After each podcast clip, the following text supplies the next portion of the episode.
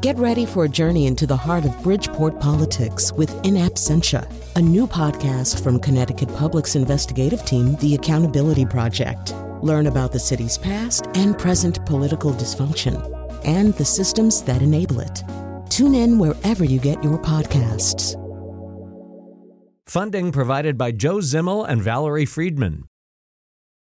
Oftentimes have we laid out toil, no danger, fearing, tugging out the flapping sail to the weather rearing. Long we've tossed on the rolling main, now we're safe ashore, Jack. Live from the Connecticut River Museum in Essex, we're here to talk about shipwrecks. Let's hear it from. We have 1,700 people here today, uh, crammed into a very small space. Did anybody bring a suction dredge? Anybody have like a, in the car a suction dredge? That's, that's going to limit some of our abilities to do some of the things we wanted to do. We're kind of hoping maybe somebody would have one. So uh, we're going to be talking today about shipwrecks, and we're going to define that term kind of broadly too. We're going to uh, um, define it to include at the end the remains of Native American dugout canoes, for example, that are found in freshwater in, in Connecticut. Uh, but we've got a lot to talk about uh, here in Essex, and to talk about uh, those things, uh, well, we could start with a very old friend of mine. Not that he's very old, but uh, we've known each other a long time. We're both very old at this point. Nick Bellantoni, he's emeritus Connecticut state archaeologist who's investigated shipwrecks in Long Island Sound and the Connecticut River.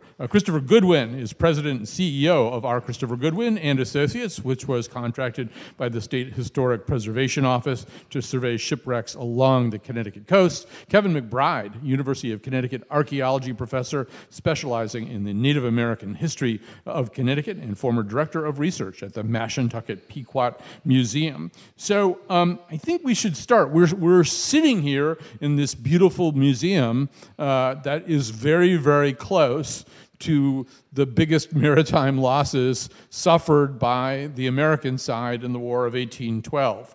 So we should just talk a little bit about this. And Kevin, maybe just give us the backstory. So it was actually 1814, right, that uh, the British came here uh, to cause mayhem. Yeah, correct. Probably in the spring of uh, 1814, they um, sent uh, a number of uh, ships launches up here with about 150 Marines and sailors to destroy uh, shipping retaliation for essentially asymmetrical warfare being conducted on the British warships that were patrolling the Sound. no, asymmetrical. Well, I mean, basically, you know, I, I, always feel like in the history of Connecticut in those early years, um, you know, if you could get some money out of it, you could get people a lot more interested uh, in fighting. So we had privateers here, right? They had letters of marque where they could go and seize British ships and sell them at auction. They did, but in this in this context, the uh, U.S. government, in its wisdom, decided one of the best ways to uh, bring the uh, war to the British was they'd offered a bounty for anybody who could sink a British warship, and they would give them half the worth.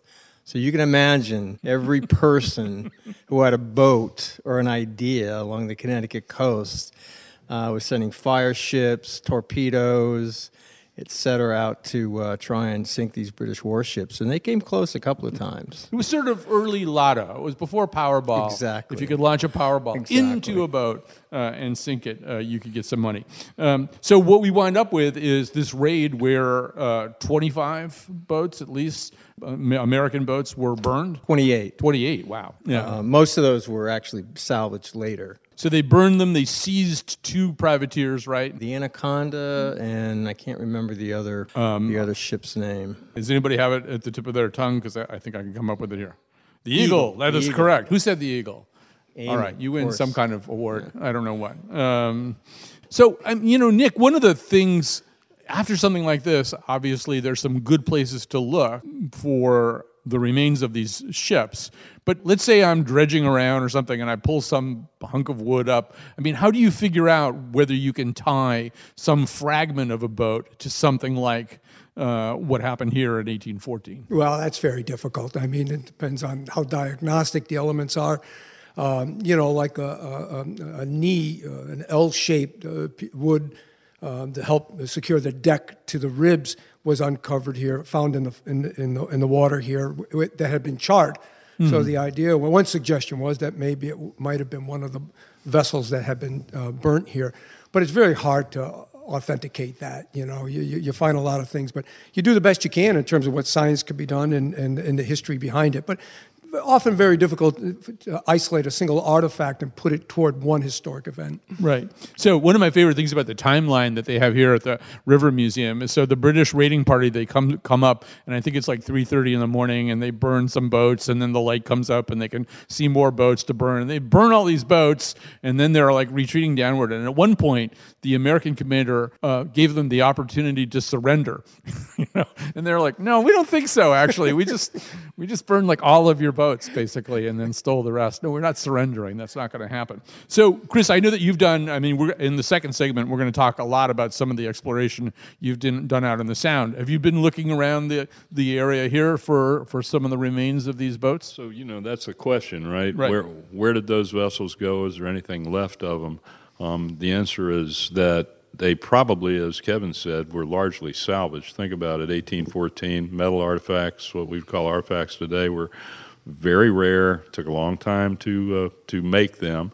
Good ship timbers, if it could be recycled, would be used to recycle. But what Kevin didn't say, and I know he knows because I got it out of his report for the Battlefield Protection Outfit, was that the British also burned uh, everything that they didn't carry away out of the uh, shipyards here in Essex.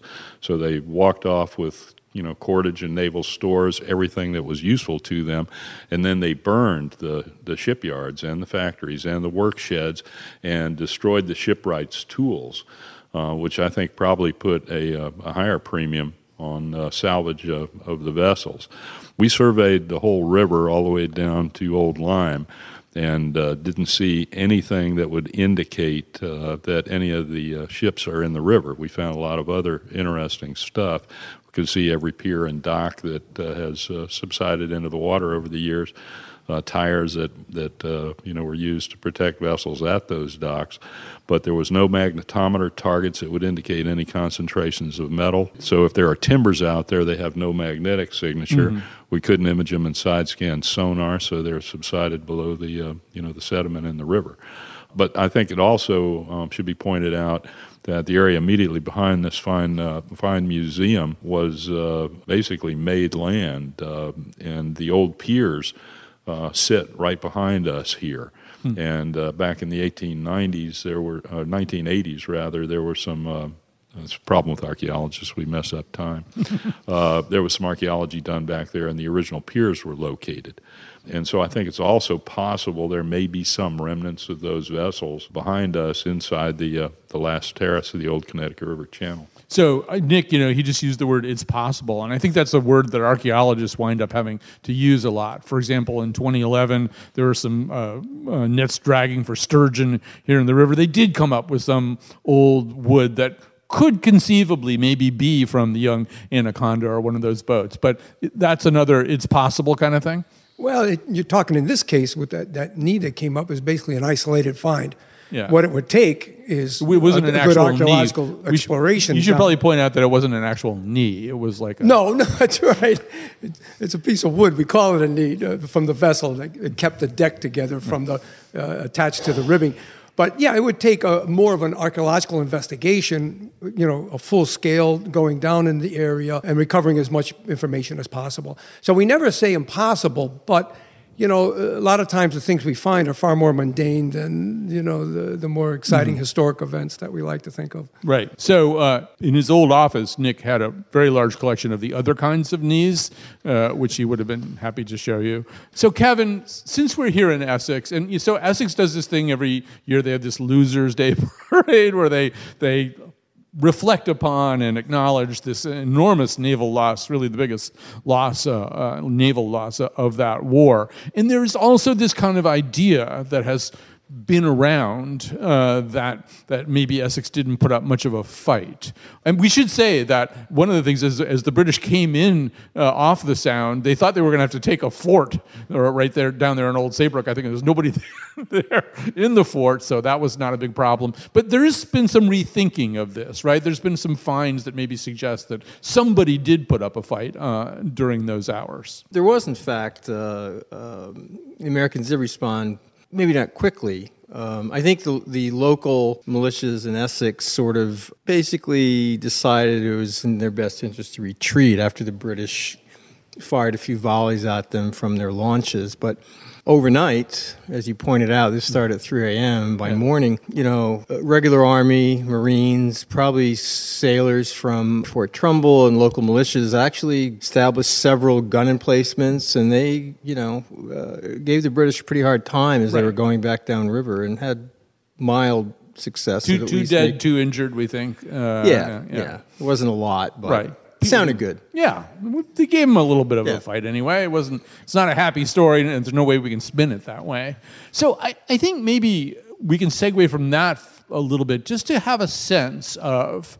Chris, maybe I can uh, start with you. I think of the Connecticut River as this place where, if I were to walk into the river at uh, Chester, we have a state representative from Chester here in the audience. I could probably walk pretty far out and into the river before it went over my head. But it was not ever thus, right? In other words, during a lot of the periods we'll be talking about today, this was a deep water river that a deep water boat could go up and down.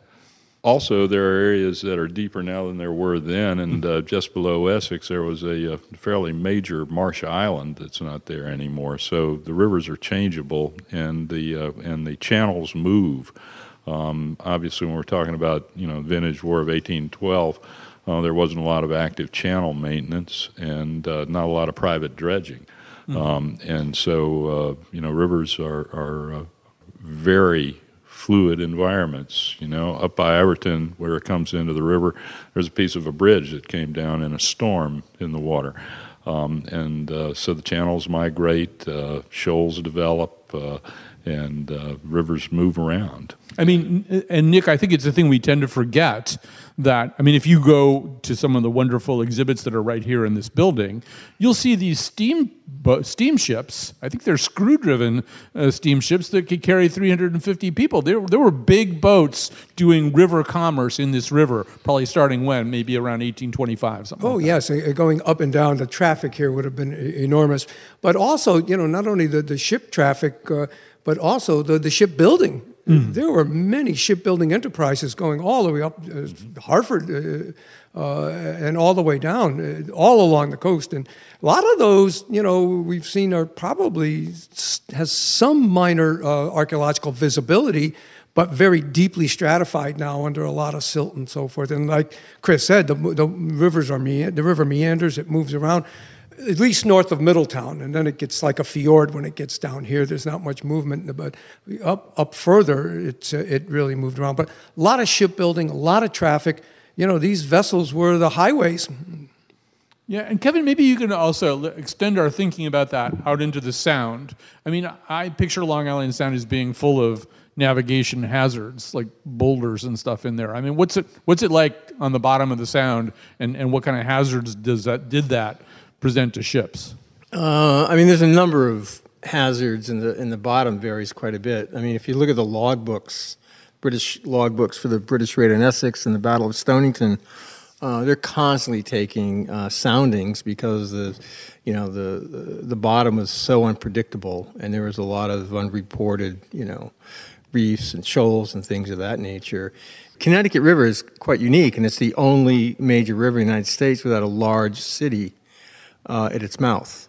And that's because of the you know the sandbars and the shoals that sort of prevented that. So the shipping did go up and down here quite a bit and into the sound, but it was always uh, you needed a local pilot and you know with with almost daily knowledge. I want to talk a little bit, uh, Chris, about the survey that you got hired to do after Storm Sandy. I don't know why the storm occasioned this, but there was suddenly an interest in knowing what kind of shipwrecks there were down there. And also trying to assess the damage of uh, a cyclonic storm on important shipwreck sites. And it was all part of the uh, uh, Hurricane Sandy Relief Act, uh, which gave money to all of the federal agencies, including the National Park Service, which then doled out research funds to the various state historic preservation offices.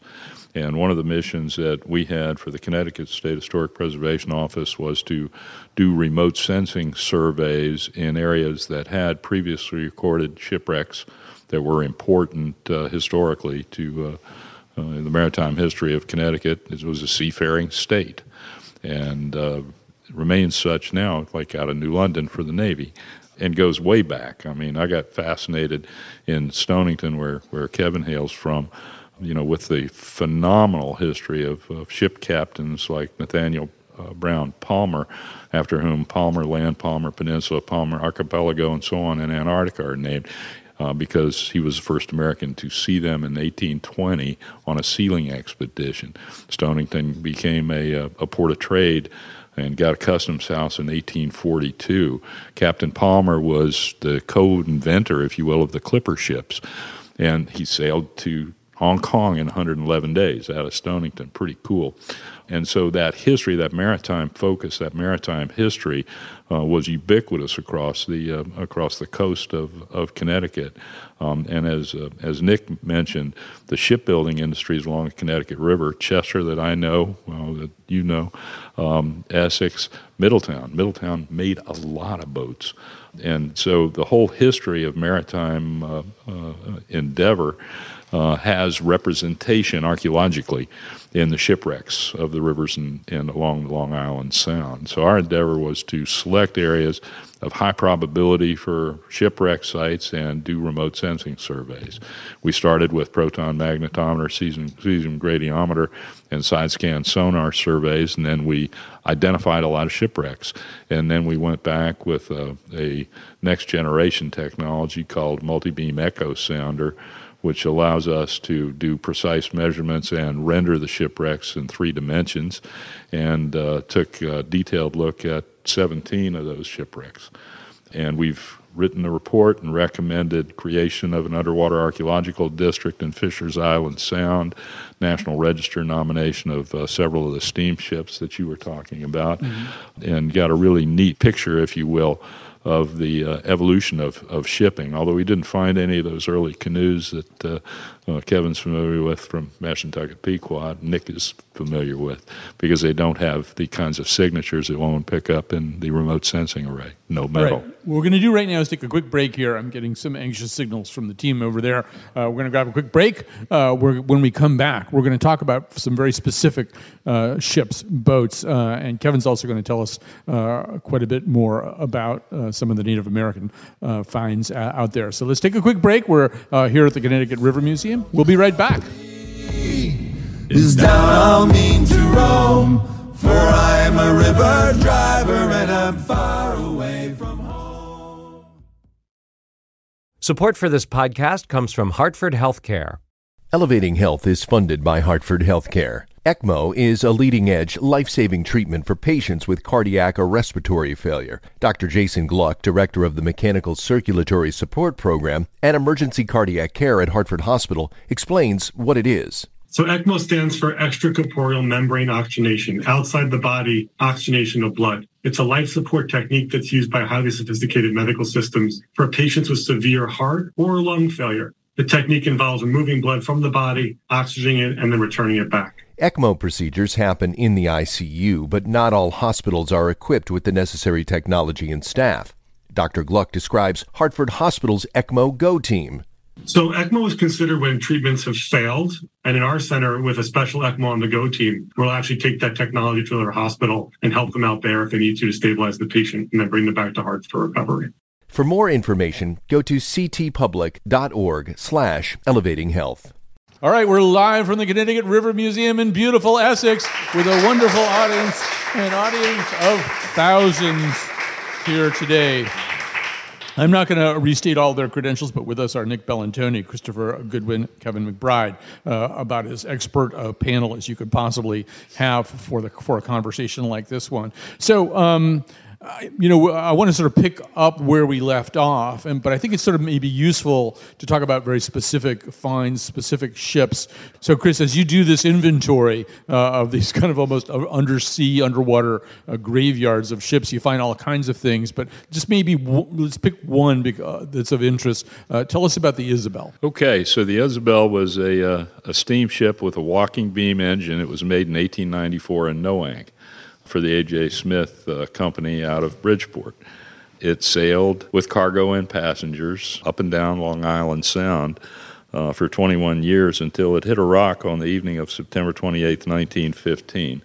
and that rock tore a hole in the hull and she rapidly began to take on water. And Captain George Rowland intentionally beached the uh, uh, steamer on a, on Cow Reef to keep it from sinking, but hopes of floating it the following day were dashed by a heavy storm event, and down she went.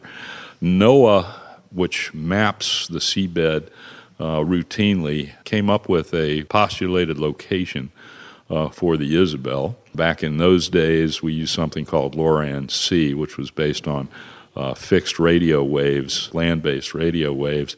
Now we have GPS satellites.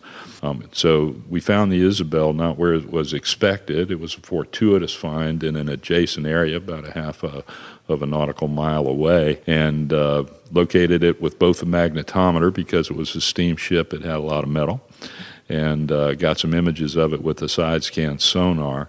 And then, in order to assess its condition and see what was left, we went back with the multi beam echo sounder, which gave us marvelous three dimensional renderings. Uh, Chris, I think some people are listening and going, magnetometer, GPS, sonar. What about just diving down there and taking a look at it? Uh, Kevin, maybe you can give people a sense of what visibility is like if you're diving down looking for something in Long Island Sound. Close your eyes. That's all you got to do. It's like if you put your arm out in front of you, Yeah. can you can you maybe see? maybe two feet. Maybe you can see yeah the end of your fingers. Maybe not though. So yeah, so this is one of the reasons we're using all, all this kind of high tech stuff. Now, Nick, as a completely ignorant member of the public, I think, well, let's get the Isabel up there, and we'll just park it over here, tie it up at the dock, and uh, here at the River Museum, and people can go look at it. But I guess it's not that easy to it's far from not that easy, but you know, in terms of the, the, the displacement of the vessel. But you know, you bring something out of the water now, you're responsible for it for perpetuity, and Yeah. you've got to conserve and and take care of these artifacts. And uh, you know, I've worked with a lot of wreck divers, and uh, you know, I go into their houses, and in their garage and, and basements are just full of this rotting metal that they had decided they had it to take up uh, just to prove, I guess, that they were there. And um, you know, we would like to see things left in place so that they could be properly handled. But once you take something out of the water, just like in terrestrial archaeology, when you take it out of the ground, you're responsible for it, and and that could be multi multi million dollars uh, into the future. So I guess we'll be leaving the Isabel down there, uh, Chris. It's in really great shape. I think uh, we've recommended that the State Historic Preservation Office uh, determine it immediately eligible for listing on the National Register of Historic Places. Uh, it is eligible because the entire engine and the walking beam uh, engine uh, is intact. The smokestack, everything is there, and uh, it's in fabulous shape. But the metal is like a 60-ton potato chip because it's graphitized. So if you move it, you destroy it. Or, as Nick said, you spend 10, 15 million dollars uh, restoring it. Um, we've done that once, and federal agencies are really the only uh, entities that seem to have the money to be able to afford that, and they only do it in very rare occasions. Anyway, the walking beam engine that was built in Noank in 1894 to me is particularly interesting because it's a curious, purely American invention. It was made for nearshore and inshore waters. Was it a side paddle? It Uh, had two. yeah. It had two side wheels. Side- side wheels, okay, yeah. That um, the evolution then went to propeller. So let's talk about a few other things we're probably not uh, ever going to get back. Uh, Nick, tell us about the the old cornfield uh, lightship. There's a model up there of I think a newer cornfield uh, lightship, but Yeah, yeah uh, it's uh, it's it was a lightship built at the beginning of the 20th century. Its claim to fame it was the first lightship electrified by Thomas Edison and his and his company. Um, and it served as a kind of a floating, uh, what, how do you say, lighthouse where Yeah. it would help navigation during storms. I don't know how well it worked because in 1919 it collided with a tanker and, and sank uh, out in the Long Island Sound off of uh, Old Saybrook here.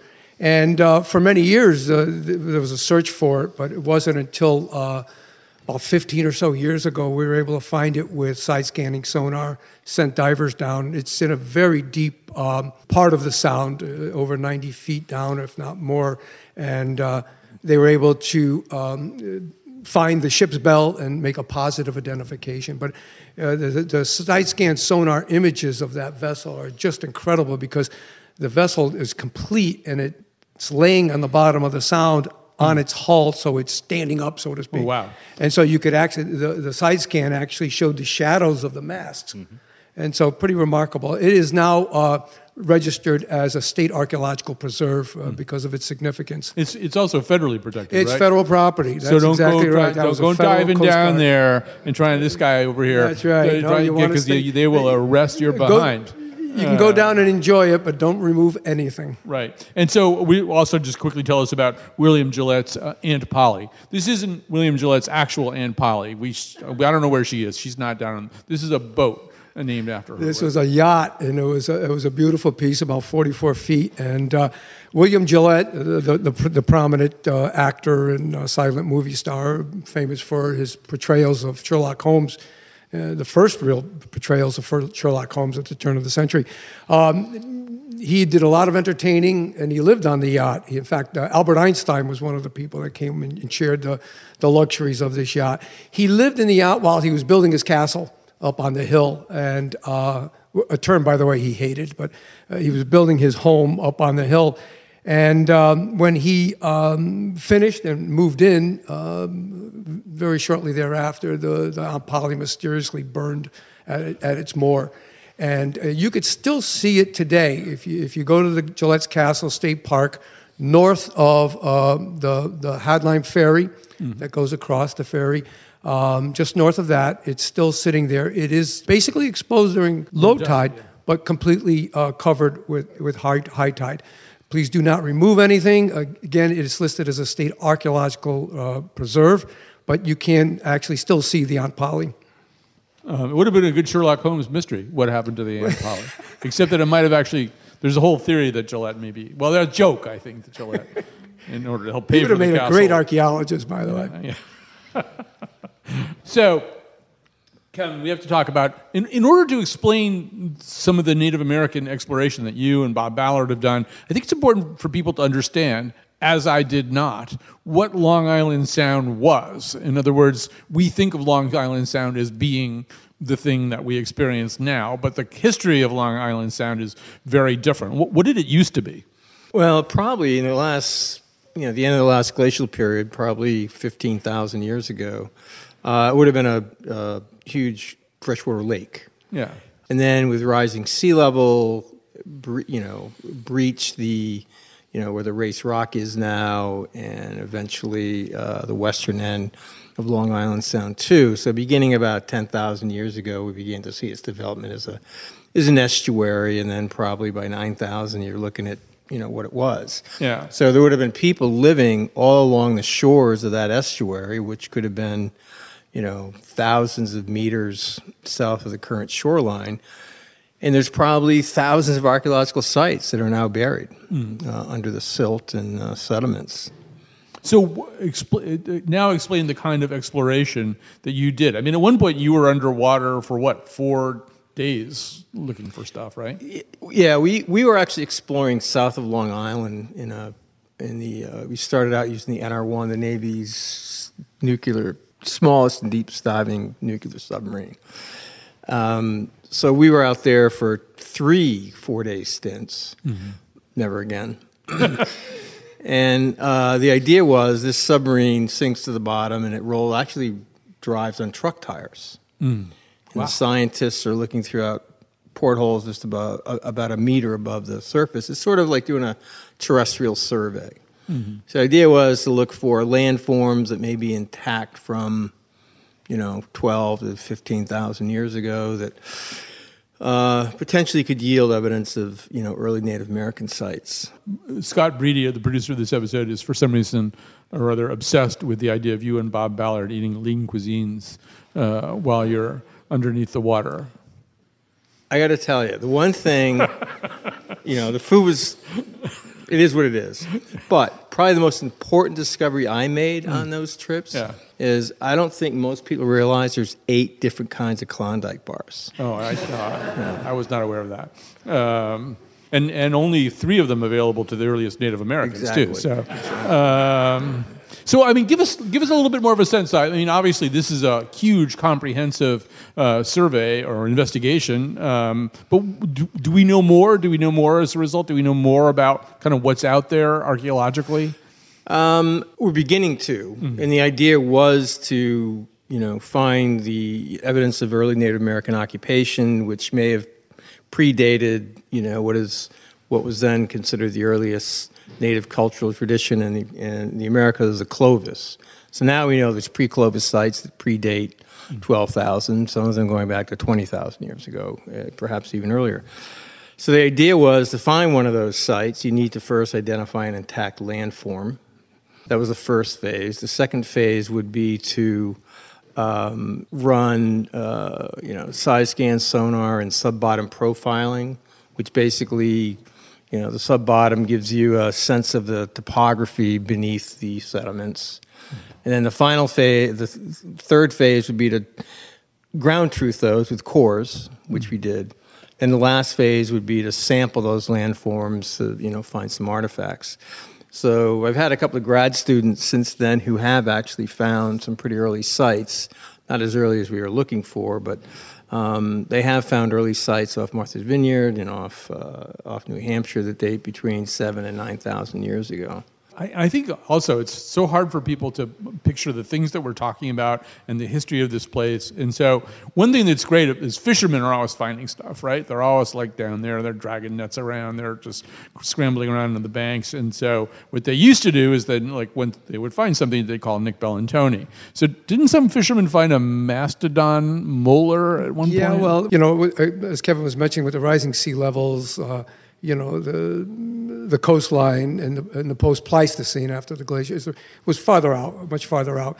So one day I got a call at, at, the, at the office uh, up at UConn, and a fisherman had said, you know, he, he was out in the Atlantic Ocean dredging his fish uh, beyond Long Island Sound, and it's got something in his nets that he, he couldn't identify. It was rutted, pitted, and it looks like it had roots. And he wasn't quite sure what he was looking at. So I, uh, I said, well, bring it up to UConn. We'll take a look.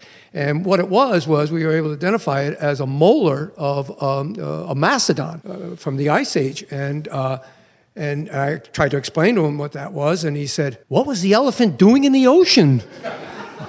and I, I had to explain to him when that elephant was there, that wasn't ocean, that was dry land. It was a coastal plain. It's just like, as Kevin said, he's looking for sites that might be associated with that that go back very early.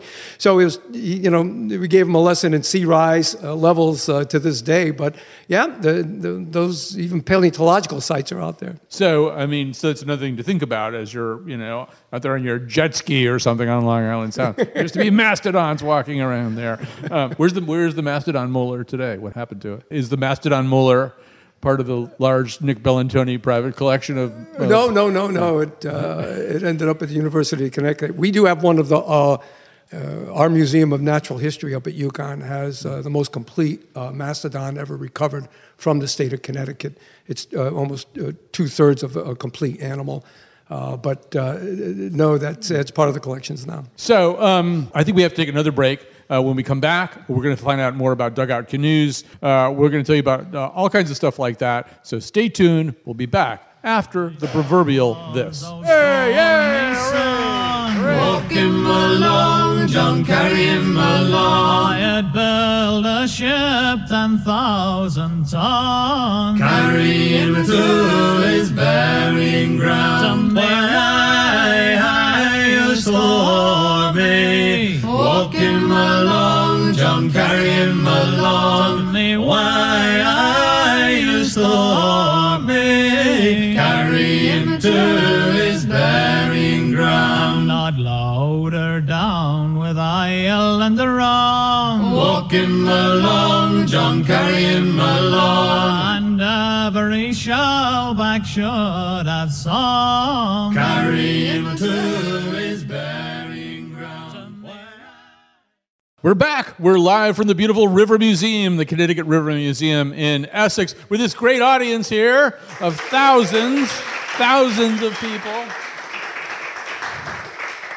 And uh, joining me, uh, Nick Bellantoni, Emeritus Connecticut State Archaeologist, uh, Christopher Goodwin, President and CEO of R. Christopher Goodwin and Associates, contracted by the State Historic Preservation Office to survey shipwrecks along the Connecticut coast, Kevin McBride, University of Connecticut Archaeology Professor, specializing in the Native American history of Connecticut, former Director of Research at the Mashantucket Pequot Museum. So, Um, Kevin, you know, we talk about this uh, kind of investigation, and, and, we talk about Long Island Sound and the coastline and, and, parts of the Connecticut River. But there's also quite a bit of stuff in lakes, particularly stuff dating back to uh, Native American times. Tell us a little bit about what's been found uh, in the way of dugout canoes and, and, that sort of thing. So, Native people use two different kinds of canoes. Uh, for shallow water dugout canoes that are maybe 18 feet long, 12 feet long. Then they also had larger ocean going canoes that were uh, 80 feet long, could hold 40 people, and they were very different construction. They had prows fore and aft, and they had a bit of a keel. But it's not uncommon to find these dugout canoes in lakes and ponds throughout New England. Many have been found in Connecticut. And they're usually found by uh, sport divers. And the reason they're in these ponds is they're, they were often sunk by the owner, loaded with rock and sunk periodically so they wouldn't dry out. Mm-hmm. And for whatever reason, they're still there. So occasionally we've raised them. As Nick pointed out, it's an enormously expensive effort to conserve them. It's like, you know, the wood is like rice paper uh, consistency. But um, there are many that we know of that are still there that we just haven't bothered to bring them up. Right. And these almost have to be fun. Well, Chris, you were saying that you can use all of the kind of equipment that you're talking about to go steamship, light ship, but you're not going to go canoe, right? It's not right. going to have any kind of signature on that. Right, unless you're blind dumb lucky and you find one that's sticking up out of the sediment and uh, you know has enough vertical relief so that you can see it. Mm. So it might even be worth uh, mentioning how painstaking you really do have to be. In other words, to get one of these canoes up and out, you have to effectively put it in water first before you bring it up. Is that right? Yeah, you have to build a container, water, you know, watertight container, and uh, keep it in water. Otherwise, it'll basically just fall apart. You know, you can imagine the the weight of all that water. Um, and you get on a flatbed truck, you take it to where you want to get it, and then you get a series of pumps, and you begin to, you know, add uh, plasticine solution to the water, and over time, it eventually replaces uh, the water in the cells, the wood cells, and you know, with plastic, and it, it becomes uh, firm enough to sort of move around. We started this conversation out with a, a war story from Essex. Were these um, canoes also used as kind of battle transportation? Uh, the large ones were. Yeah. Um, there's plenty of, uh, you know, uh, mention of them during the Pequot War of 1636 37, where they would, you know, um, Pequots would use them for communication, for travel, for raiding. Um, they attacked uh, several uh, English ships with them as well. Mm-hmm. They were pretty formidable craft. Yeah. I should say, just to, to, declare my own interest in this next topic.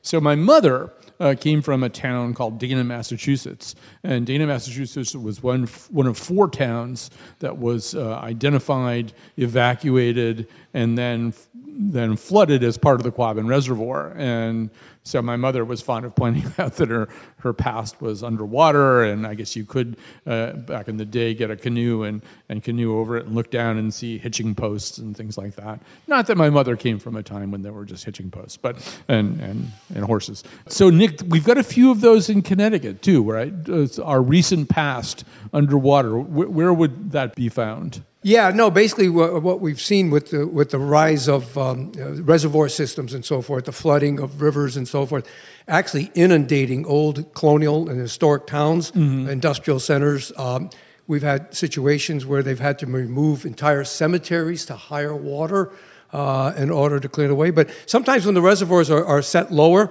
you can mm-hmm. actually see, uh, you know, the ruins of some of the towns uh, uh that were there. What's at Barkhamsted Hollow? I know you know a yeah, lot about that. Yeah, yeah absolutely. Up and even uh, you know up in Barkhamsted, the, mm-hmm. the, whole town was moved up there to make way for the reservoir system to provide water for the for the Hartford area. It's, uh, it's now become kind of an underwater archaeology uh, type of endeavor, but we have whole towns that are, are, completely submerged now. When you say it's an underwater archaeology endeavor, once again, this is by, I assume a lot of this stuff is very protected at this point. Oh no, absolutely. Yeah. You know, it would take a good research design to want to go back in and uh, uh, to do anything. But um, you know, in, in, many respects, parts of those uh, communities are still preserved uh, under the water. Yeah, I'm. I mean, I'm reading from the exhaustive uh, research of Scott Breedy, a ghost bridge in the Colebrook River Lake, an old metal bridge in the middle of West Thompson Lake, and a house at the bottom of Gardner Lake. And you'd have to really want that house back to want to pull it up uh, out of the. But we don't. Very don't, costly. Don't go diving for any of those things either. This guy over here, uh, just just dive in Rhode Island. You can take their stuff, okay? All right. So, um, okay, it's time to do the Captain Cook thing. Captain Kidd uh, and, and the rest of them. Well, in my tenure as a state archaeologist, uh, people have shown me at least seven sites where uh, Captain Kidd supposedly had buried his treasure. And they range from everywhere from the Thimble Islands in Branford to Charles Island and Milford, uh, uh, other points along the coast, even far inland as Voluntown and, and Hampton up in the Northeast Hills. Uh, Kidd was hired by the, the British government to actually go after pirates, so to speak, uh, privateers, and supposedly had become one himself. And he always claimed he never had a, a treasure, but he, he was being wanted uh, by the Brits, and uh, he came through Long Island. He had uh, friends in Milford, Connecticut, and that's why Charles Island was, was chosen. Gardiner's Island. Supposedly, he dumped his treasure at various places and then was captured up in Boston eventually uh, hung in, in London. His, his body hung from the, uh, the, at the mouth of the Thames River. He always, um, he, he basically told them at the end uh, to prevent his being uh, hung, if you go back with me, I'll show you where I buried all these things. But the, the British authorities wouldn't buy into it. They needed to make an example for pirates, and he became one. So, uh, anyhow, uh, people have repeatedly come back uh, saying that they have ideas about uh, where Captain Kidd buried his treasure, but nothing was ever found. Charles Island would have been great because that's state property, and the governor would have been thrilled if Right. we had been able to come up with something like that. But uh, uh, we've had even uh, salvagers who have come up from Florida and other parts seeking permits from the State Historic Preservation Office and our office to uh, conduct uh, quote unquote excavations looking for the treasure, but they never could satisfy us with uh, a proper research design, so we never approved any of those. But if it's out there, it's still out there. But um, you know, pirates spent their money, Right. and uh, you know, it's just like having a bank account and never using it. So uh, I'm not a big, uh, I'm not big into treasures. Right. I, I, I think there was at one point a plan to have tolls uh, in the Connecticut River for the pirate ships. You know, get get some of the money back that way. Uh, just so they go under the gantry, they've got to pay. Christopher, you shaking your head because you don't want people to go around looking for treasure? Let me just say that when you're talking about shipwrecks and other archaeological sites, these are the tangible vestiges of American history. Right. I think that divers, amateur divers, have a tremendous role to play in helping to identify archaeological sites, shipwrecks that merit consideration to be put on the national or the state Connecticut State Register of, of, of historic places so that they can be preserved for posterity. Not every shipwreck is going to be eligible for either of those two registers, national or Connecticut. But occasionally there are shipwrecks, and there are no doubt undiscovered shipwrecks out there that are transcendently important in terms of what they can tell us and what themes and uh, and events they illustrate um, that merit such preservation. Divers get in the water, uh, they go looking for things, and they usually identify things uh, of of interest not only to their diving clubs, to each other, uh, but occasionally they're going to stumble across something that uh, is really, or swim across something that's really important. So I would urge close coordination when that happens with the Connecticut State Historic Preservation Office and with the state archaeologist, who then have the uh, ability to take a look with the diver and see if this is something that's really important that merits preservation. I think that uh, you know there's traditionally been some sort of a, a, a psychological separation between sport divers and um, and archaeologists, perhaps related to piracy, but uh, but I think that there's a natural uh, uh, uh, element of commonality there. These are people who actually appreciate American history or prehistory in the case of the dugouts that uh, Kevin was talking about. And uh, I would think that uh, the divers are, are kind of a, uh, an exploratory arm of, uh, of preservation should they choose to, to participate. And I know that the people, the state archaeologists and the people at the uh, Connecticut State Historic Preservation Office would be very interested in taking reports, asking folks to fill out a site form, giving them a location, and it's probable that those areas actually have NOAA imagery at least. So they've already got a geographic information system they can go to, they can pull it up and see what the heck it looks like.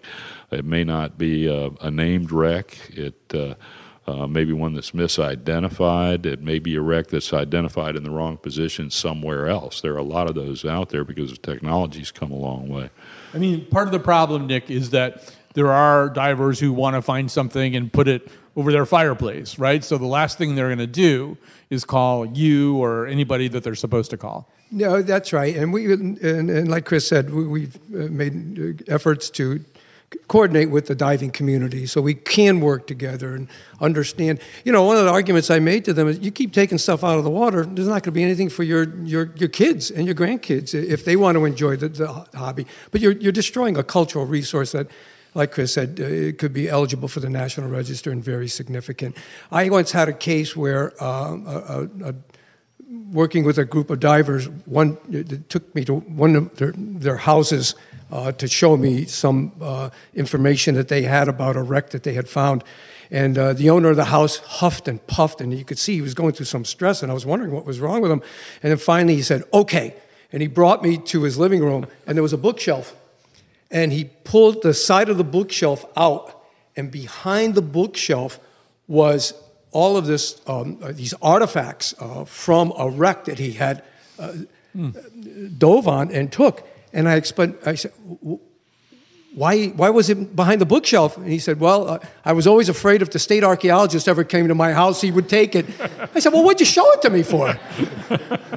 but, but, you know, we tried to work closely with them. In fact, the, the direct diving community is the one that helped us find a, a corn, uh, cornfield uh, light point. Yeah, I mean, if you can get everybody working together, fishermen and divers and archaeologists and historical preservation groups, if everybody works together, it's great. If people decide to go off on their own, not so great. You know, one thing I forgot to ask about um, uh, is, uh, you know, I just mentioned fishermen, divers, people who find stuff. It hadn't occurred to me that pilots see things, but sometimes pilots going over the river will will spot something in the river. That's right. We had a pilot uh, come to us um, oh, many years ago, uh, flying over the Connecticut River, and he saw the image of a vessel under the water. And this was uh, in the East Windsor, up, upriver, in the East Windsor area. And so we went out there, coordinated with the Department of uh, Energy and Environmental Protection, went out with, with a boat, and uh, we were able to, it was very low. The water was only up to my waist. We, because of OSHA, we had to wear life preservers. I was very embarrassed by the whole thing, but, uh, but uh, kind of thing that it never comes up- happened to Jacques Cousteau, right? He jumped out of the boat and just kind of land waist deep in water. It doesn't look cool when you do that, right? That's it. So we, you know, we, we did the, the mapping that Chris talked about on a low level from technology that they use today, but we were able to map it, record it. We didn't remove anything from it, but we have it in our files as one of the, one of the shipwreck sites. But it was uh, it was found because of uh, aviation flying over. Yeah. So, you know, we just talked about the importance of preserving all this stuff. Uh, I would assume, if it's possible, to kick that up a notch, Kevin, with Native American stuff, I I would imagine, uh, again, you don't want amateurs messing around with this. You don't want amateurs thinking that they found a dugout canoe at the bottom of some pond somewhere. Generally not, but you know those uh, amateur archaeologists are our biggest asset too. I mean, we wouldn't know half the things we know if people didn't come forward with what they found. Um, what we usually do is encourage them, as Nick uh, had mentioned, is to record it, get a GPS reading on it, take some photographs, you know, send them in. But And you know, them to who should they send them to? uh, the state archaeologists. I mean, I like to see it, so I, Right. I, you know, send it to me too. You know, it's sort of a, you know, it's a dilemma sometimes. You know, um, you don't want to encourage it, but you also need that. Inf- you also need people like that who can give you the information. Right. It's it's like the mastodon tooth. You know, somebody's going to find that. The question is, is he going to know what to do with it? Is he going to do the right thing? But you don't want those observant people to go away because that's there aren't enough of you guys to go find everything. All right. Well, on that uh, exciting note, why don't we? First of all, we're going to have to wrap up because we're out of time. But uh, could I have a big round of applause here for this terrific panel? Thanks so much, Nick Bellantoni, Christopher Goodwin, Kevin McBride. We can stick around here in Essex for a few questions afterwards, but also thanks to my terrific team uh, who uh, came down here and set up this thing. And also special thanks to the Connecticut River Museum for agreeing to host us too. This is a, if you haven't been here, this is just a beautiful place, and they've got a replica of uh, the Adrian Block uh, ship. Uh, got this, the reason that we all speak Dutch and, and make chocolate and, and uh, raise tulips here in Connecticut is because obviously Adrian Block found us and, and claimed us for, for the Netherlands. Uh, anyway, thanks very much for coming out. Thanks for listening today, and we'll be back with another show on the next day. Well, I was a lad in a fishing town. The old man said to me, You can spend your life, your jolly life, just sailing on the sea. You can search the world for pretty girls till your eyes are weak and dim. But don't go searching for a mermaid, son, if you don't know how to swim. Cause her hair was green as seaweed, her skin was blue and pale. Her face, it was a work